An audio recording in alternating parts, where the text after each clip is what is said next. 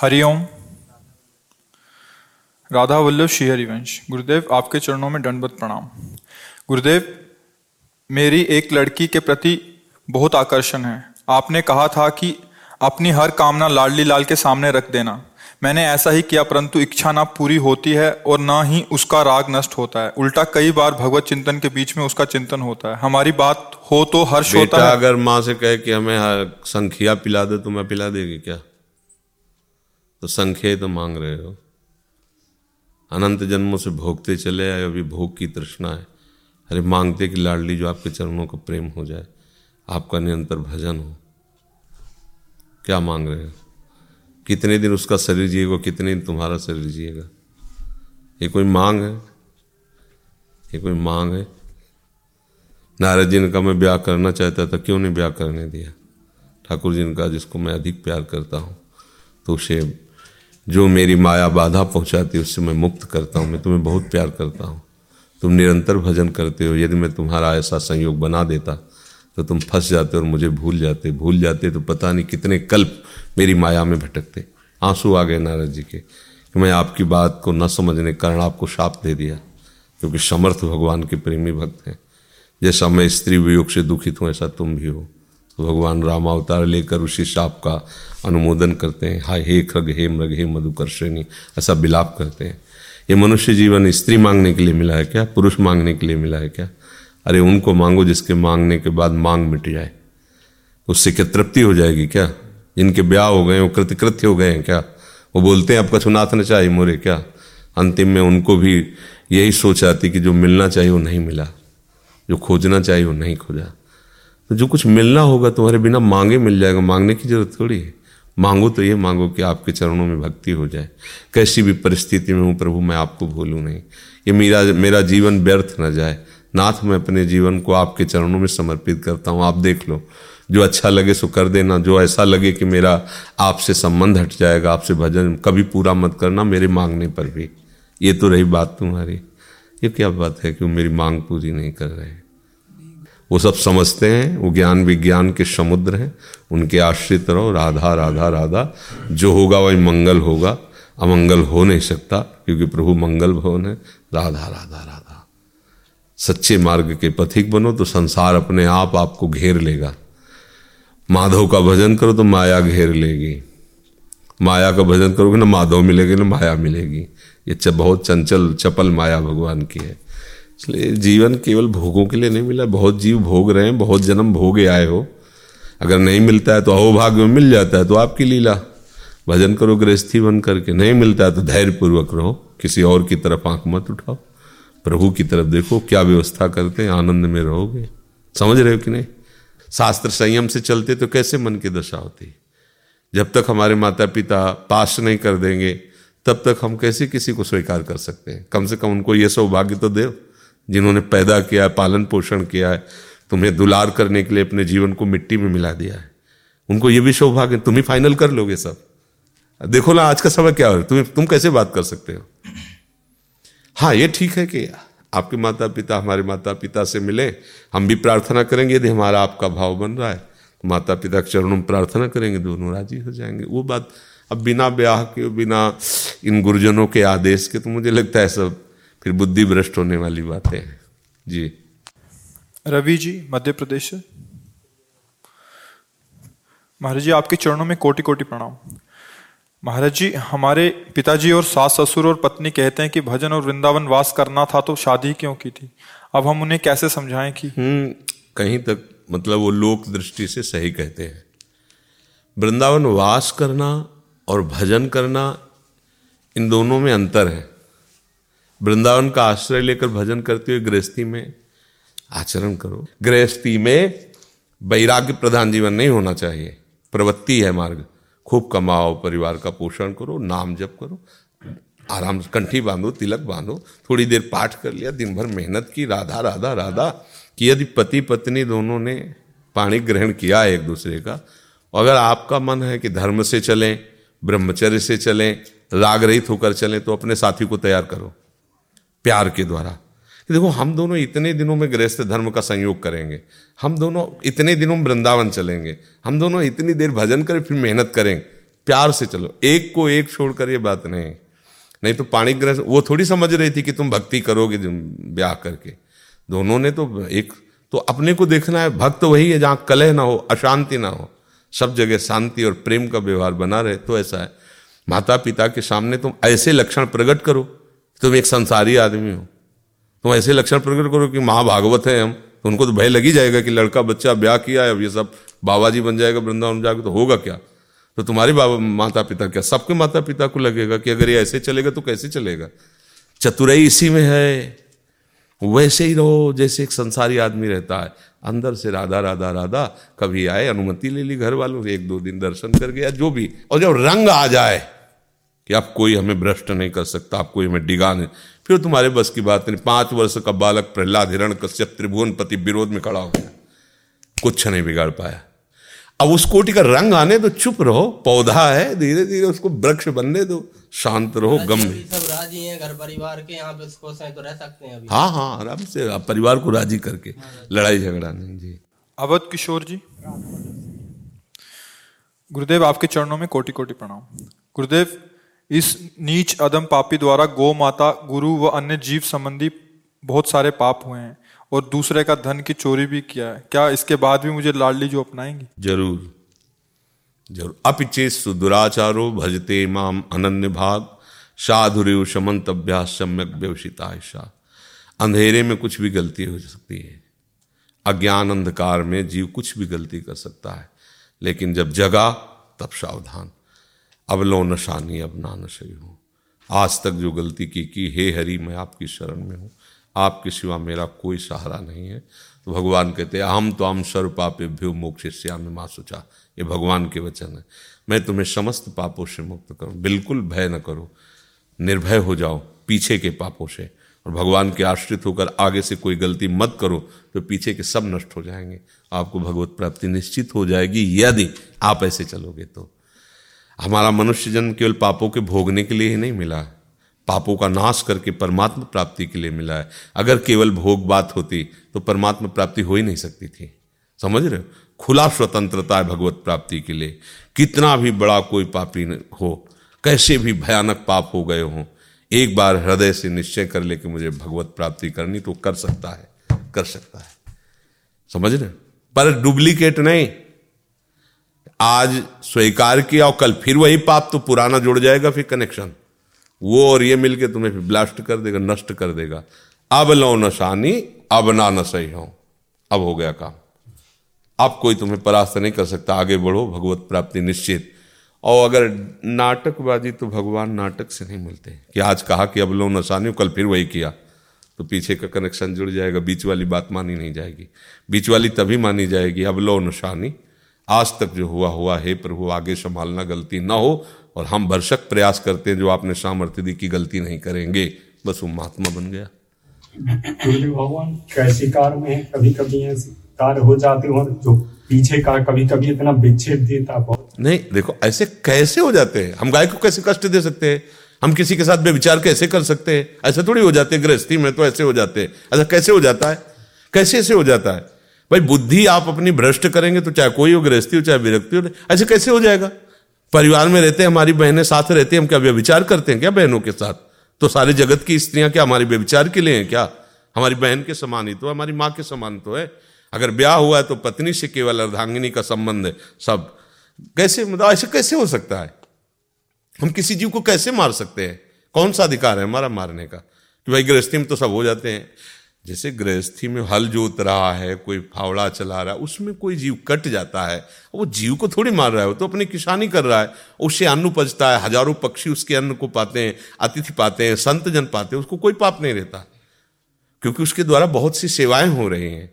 वो ये जान के थोड़ी, अब जैसे जानकर हत्या करना, जानकर वे, ये गंदे आचरण तो फिर उसका तो दंड भोगना पड़ेगा। अब आप उसको कह दो कि हम गृहस्थी में रहते हो, गृहस्थी में अलाउ है क्या? लाइसेंस है क्या कि आप व्यविचार करो, पाप करो, हिंसा करो? ऐसा कहीं नहीं है, ऐसा नहीं ये सब बातें मतलब बेकार की हैं। रिया सोनी जी। राधा वल्लभ श्री हरिवंश महाराष्ट्री महाराज जी, भाई जी के सत्संग में सुना था कि अगर कर्म की अधिकता हो जाती है तो उसमें कर्म समर्पण की भावना हट जाती है। मेरा कर्म पढ़ाई करना है। उसमें कभी कभी बहुत पढ़ाई होने के कारण रात को भी जगना, जागना पड़ता है। उसकी वजह से जब मैं सत्संग करने बैठती हूँ तो मेरी आँख लग जाती है। तो गुरु जी मेरा मार्गदर्शन कीजिए कि मेरे कर्म में अधिकता है या नहीं। कर्म तो राधा रानी के लिए ही कर रहे हैं। देखो, एक किसका प्रश्न है? हाँ भक्ति की एक बच्चा अवस्था होती है जिसमें वर्णन होता है कि छठदम शील बीरत बहुकर्मा, निरत निरंतर सज्जन धर्मा। भगवान स्वयं श्री राम जी सबरी माता के सामने कह रहे कि छठवीं भक्ति का स्वरूप यह है कि शीलवान उपासक बहुत कर्मों का विस्तार न करे। संत महापुरुष जिस आराधना से प्रभु को प्रसन्न करते हैं, उनसे उपदेश लेकर के उनके अनुसार चले। अब बात समझना है, हमारी उस कोट की भक्ति नहीं है। छठदम सील, बीरत बहु कर्मा। समस्त बहुत कर्मों से बैराग्य लेकर, उचित कर्मों को करते हुए भगवत अनुराग में वो भक्ति नहीं है। हमको हर बात को ये नहीं सोचना क्यों मेरे लिए कही जा रही। क्लास है, स्थिति है, उसके अनुसार उसका हम अनुभव करें। जैसे अभी बच्चा हो, तुम्हारा माता पिता के अनुशासन में रहते हुए विद्या अध्ययन करना। सुबह उठी थोड़ी देर, राधा राधा राधा राधा, या जब फिर जब आपको समय, मान लो आप दो बजे तक पढ़ रहे तो आप छह बजे तक सो जाइए, आठ बजे तक सो जाइए। आप उठी, आपके लिए वही सवेरा। राधा राधा राधा राधा जब किया, नहाया धोया, भगवान को प्रणाम कर लिया, और जैसे शास्त्र स्वाध्याय करते हैं, ऐसे जाके अपनी पढ़ाई करो। सत्संग है, दस मिनट, बीस मिनट, सुन लिया संतों की बात। और जो हम पढ़ाई कर रहे हैं, तुमने अभी कहा प्रियाजू की प्रसन्नता के लिए। भाई, ये बात रख लो, सब बात हो गई। समझना हम एक क्लास के हैं पीएचडी वाली बात धारण करने की तो हम ना धारण कर पाएँगे, ना उसको समझ पाएँगे। छठ दमशील बीरत बहुकर्मा, निरत निरंतर सज्जन, छठवीं भक्ति। और हमारी अभी तो प्रारंभिक भक्ति भी नहीं है। तो आप अभी बच्चे हो, भक्ति का भाव रखो, प्रियालाल के हम आश्रित हैं, थोड़ा नाम जप कर लीजिए। और पढ़ मान लो पढ़ाई में बार बार नाम जप करने की वृत्ति रखोगे तो फिर उसे समझ कैसे पाओगे? समझ रहे हो? हाँ वो पढ़ रहे हैं तो उसमें सब अक्षर ब्रह्ममय है, भगवत स्वरूप में और घंटा, दो घंटा, चार घंटा जो पढ़े, वो सब प्रिया जो अर्पित कर दिए। पढ़ लिख करके जो भी पद मिला, सेवा मिली उसको हम प्रियाजू के परिवार मान करके और उनकी सबकी सेवा करें। मतलब पति है, परिवार के सदस्य हैं, अर्थ कमा रहे हैं, उनको सुख पहुँचा रहे नए अर्थ कमा रहे, पढ़े लिखे हैं। हमें पता है किसके साथ कैसा व्यवहार करना चाहिए। ऐसे, ये सब मंगलमय है। उसे संसारिकता की तरफ़ ना ले जाए और ना बहुत वैरागी की तरफ़ ले जाए। प्रवृत्ति मार्ग के पथिक को समझना चाहिए कि हमारा मार्ग क्या है। बहुत सहज में कोई परेशानी नहीं। समझ पा रहे हो आप? जी। लेकिन हमारी तरफ़ से प्रार्थना है कि पढ़ने लिखने वाले बच्चों को गर्लफ्रेंड, बॉयफ्रेंड वाला जो आज का नाटक चला है, ये नहीं करना चाहिए। अगर हमारी बात कोई सुन रहा है और समझ रहा है, चाहे यूट्यूब में सुने, चाहे यहाँ, हमारी सब बच्चों से प्रार्थना है, ऐसी गलती मत करना। क्योंकि ये गलती तुम्हारे जीवन को ऐसी जगह पहुँचा देगी, परमार्थ क्या तुम स्वार्थ लायक नहीं रह जाओगे। ये जो आज का नोटंकी नाटक चला है ना कई कई बॉयफ्रेंड कई कई गर्लफ्रेंड हो अभी बताया था, क्या लिव इन रिलेशन दो क्या क्या ये सब नोटंकी नाटक जीवन में नहीं हो, इससे बड़ा बुरा आचरण और कुछ नहीं होता। जब बच्चे इनमें उतर जाते हैं तो अपनी पवित्रता खो देते हैं, अपनी मानसिकता बिगाड़ लेते हैं यहाँ तक कि अपने जीवन को नष्ट कर देते हैं। अभी कुछ ही दिनों पहले एक लड़की ने प्रश्न किया था कि हमारे क्लास में ही, हमारे रूम में रहने वाली एक लड़की ने आत्महत्या की। क्या कारण हो सकता है? मान लो किसी ने उसके साथ ऐसा फिर वो वीडियो आजकल बनाकर उसको ब्लैकमेल करके कई कई बच्चे ऐसे खिलवाड़, अब वो क्या करे? अगर उसकी बात ओपन होती तो माता पिता जानते, नहीं ओपन होती तो रोज शोषण होता है। उसको एक ही रास्ता दिखाई देता, मैं आत्महत्या कर लूँ। ऐसी कोई गलती नहीं होना चाहिए। यदि सत्संग सुनती हो, संतों से भाव रखती हो तो ये आज्ञा का पालन करो, चाहे इसे प्रार्थना मान के। जब तक माता पिता का सहर्ष स्वीकृति ना हो, तब तक पुरुष का वर्ण करने का भाव नहीं होना चाहिए। माता पिता के माना हमें पसंद है तो उसमें दस्खत हमारे माँ, इतना सौभाग्य माता पिता का अधिकार इतना नहीं कि तुम्हारी बात को समझ सके। जिन्होंने तुम्हें पालन पोषण करे, इतना इतना भी अधिकार नहीं। आज के बच्चे इतने कुमार्गामी हो रहे हैं कि माता पिता को ऐसे अवहेलना कर दे, फिर क्या होता है? जब तुम्हारे ऊपर कोई भय नहीं है तो तुम, वैसे ही मन सबका उद्दंड होता है। उद्दंडता में बहता चला जाता है। अच्छा जैसे तुम उद्दंडता कर वैसे सामने वाला उद्दंडता कर रहा सामने वाला तुम्हें प्यार का नाटक कर रहा प्यार तो है ही नहीं। बिना पवित्रता के प्यार नहीं होता, और यहाँ का प्यार अपवित्रता से ही प्रारंभ होता है, ये प्यार होता है। तो इसलिए हमें तो ये लगता है कि नए नए बच्चों को हमारी ये प्रार्थना ज़रूर सुननी चाहिए। जब तक माता पिता की अनुमति न हो, जब तक वो एक हमारे अंदर भाव ना देख ले माता पिता संस्कार ना देख ले, तब तक हमको कभी कदम नहीं बढ़ाना चाहिए। ब्रह्मचर्य से रहना चाहिए, ब्याह हो जाए, फिर गृहस्थी में जैसा संस्कार वैसे जाए, ये हमें बहुत सावधानी रहे। जो बच्चे अपनी बाल्यावस्था से यौवन अवस्था तक आदतें गंदी कर लेते हैं, वो ना गृहस्थी लायक रहते हैं, ना भगवत मार्ग लायक रहते हैं। वो कूड़ा करकट हो जाते हैं, कूड़े की तरह उनकी ज़िंदगी हो जाती है। जो संयम से चलते हैं, वो अच्छे गृहस्थ बनते हैं, वो अच्छे भक्त भी बन सकते हैं। देखो, हम लोगों का जन्म आकाश से थोड़ी हुआ है। किसी गृहस्थ से हुआ है, अगर हमारे माता पिता संयमी ना होते, हमारे माता पिता भगवान को न मानते होते तो हम उनके घर में से कैसे जन्म लेते? हमारे संस्कार कैसे अच्छे बनते? हमारे माता पिता ने भजन किया है, हमारे माता पिता हमें शासन में रखे हैं। जब हम बाबा जी बने, हमारे पिताजी आए थे मिलने, और उन्होंने कहा कि घर चलो, अभी बच्चे हो, तुम्हें समझ में नहीं आता संसार कितना बड़ा है। आगे चलकर अगर बुद्धि खराब हुई इधर उधर कुमार्ग में गए, हमने सुना तो हम स्वयं तुम्हें मार डालेंगे आके। नहीं तो घर चलो, ब्याह करो, खूब भजन करो, जैसे हम लोग करते हो, वैसे करो। हम कहा कभी ज़िंदगी में नहीं सुनोगे तो बोले हमारी बात ज़िंदगी भर ध्यान रखना। कि अगर आचरणहीनता आयो, ये हमने कान से सुना तो बोले, दूसरे की ज़रूरत नहीं पड़ेगी। तो ऐसे माता पिता अगर संयमी न होते, शासन करने वाले न होते तो हमारे संस्कार ही न बनते। तो अगर आप संस्कार युक्त हो, आप धर्म युक्त हो, अगर एक भी परिवार का कोई आपसे संस्कार अच्छे प्राप्त कर लिया तो हो गया मनुष्य जीवन की सार्थकता। जो हमारे ही संस्कारहीन है, हमारे ही आचरण खराब तुम दूसरे को क्या उपदेश दे सकते हैं? इसलिए अच्छे बच्चे बनो महाराज जी ये भी प्रश्न था ना कि वहाँ पे अ, जैसे हम पढ़ाई वहाँ पे करते हैं ना तो हमको पता है कि सब में भगवत दर्शन करना है। और कुछ कुछ लोग ऐसा ऐसा मतलब बात बोल देते हैं कि वो ऐसा सुन के ऐसा लगता है कि ऐसा बात सुनना नहीं चाहिए, पर बहुत डर लगता है कि ऐसा ऐसा चीज़ अगर सुन लेंगे तो कहीं भगवत मार्ग में कुछ त्रुटि ना हो जाए बच्चा अभी ठीक से तुमने सुना नहीं होगा, जब भगवत दर्शन की बात कही जाती है तो बर्ताव भी दे, उसमें देखना है। जैसे हम आप में भगवत दर्शन कर सकते हैं पर हम बर्ताव आपके साथ वही करेंगे जो शास्त्र विधान है। उसके विरुद्ध आचरण नहीं कर सकते। भगवत दर्शन है सब में। जैसे, पत्नी में भी भगवत दर्शन है, बेटी में भी भगवत दर्शन है, माँ में भी भगवत दर्शन है, बहन में भी भगवत दर्शन। एक है। लेकिन व्यवहार बड़ा अंतराय का हो गया। हो गया ना? ऐसे भगवत दर्शन, लेकिन जो हमारे भाव को बिगाड़ दे, जो हमारी बुद्धि को कुमार्गामी बना दे, हम उसमें भावना तो कर सकते हैं, व्यवहार नहीं कर सकते। संभाषण नहीं कर सकते, उसके साथ बैठ नहीं सकते, उसके साथ हम खा नहीं सकते। क्योंकि ये व्यवहार के लिए नहीं कहा गया। व्यवहार तो तस्मा शास्त्रम प्रमाणम ते कार्य कार्यो व्यवस्थित। हो दर्शन के लिए सब भगवान है, ठीक है, लेकिन हम चोर भगवान से नहीं मिलेंगे। जो भगवान चोरी का नाटक कर रहे हैं, हम नहीं मिल पाएँगे। जो अब सामने भगवान ही हैं, लेकिन वो गंदी बात कहते हैं, वो गंदे आचरण करते हैं। प्रणाम। भगवत दर्शन का मतलब देखो, हीटर में, हाइलोजन में, बल्ब में फ्रिज में, कूलर में एक ही बिजली है। यंत्र के प्रभाव से उसका प्रभाव अलग अलग कहीं हीट है, कहीं शीतलता है, सुखद वायु दे रहा है, और छू जाए तो मृत्यु भी है। है नहीं? तो बिजली सब में एक है, ये हमें देखना है। लेकिन व्यवहार सब में एक जैसा नहीं दिखाई दे रहा। एक जगह बिजली तो प्रकाश दे रही, एक जगह तो आग पैदा कर रही, एक जगह तो ठंडा पैदा कर रही, एक जगह छू जाए तो मार दे। है नहीं? गड़ासा भी बिजली से, मोटर भी बिजली से। तो ऐसे ही भगवत शक्ति से संपूर्ण त्रिगुणात्मिका माया का काम चल रहा है। अब मुझे क्या चाहिए ये देखना है। प्रकाश, तेज सब में भगवान का है, लेकिन हमें व्यवहार संभाल के करना है। अब देखो ना, हीटर है तो कितनी आग पैदा करता है। और फ्रिज है एकदम ठंडा पानी, सब। तो हमको अनुकूलता देखनी व्यवहार में।